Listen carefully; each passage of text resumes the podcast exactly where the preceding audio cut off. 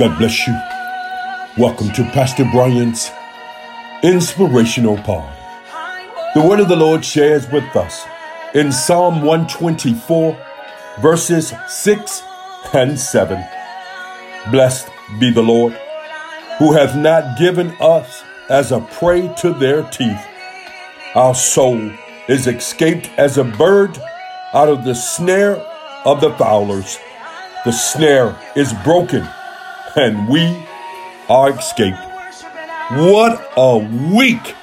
Good God Almighty. Can anybody testify that this week has been so challenging? But the word of the Lord says we've escaped. What the enemy thought he would use to destroy us, the word of God says we escaped.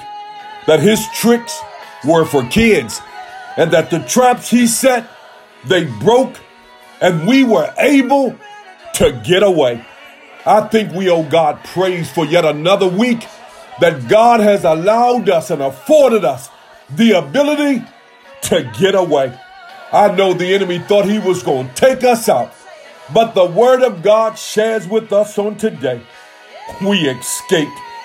David shares with us, he said, Blessed be the Lord. In other words, he gave acknowledgement to the one who enabled him to get away.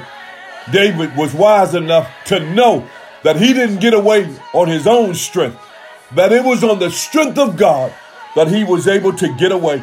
He said, Blessed be the Lord who has not given us as a prey. In other words, we had not been taken by our predators, those persons that thought they would take us out. God said their traps were broken, we escaped, and we're still here. You be encouraged on today that regardless and in spite of what you're going through, God said their traps are broken and you escape. God bless you. Until next time, I'm in his service.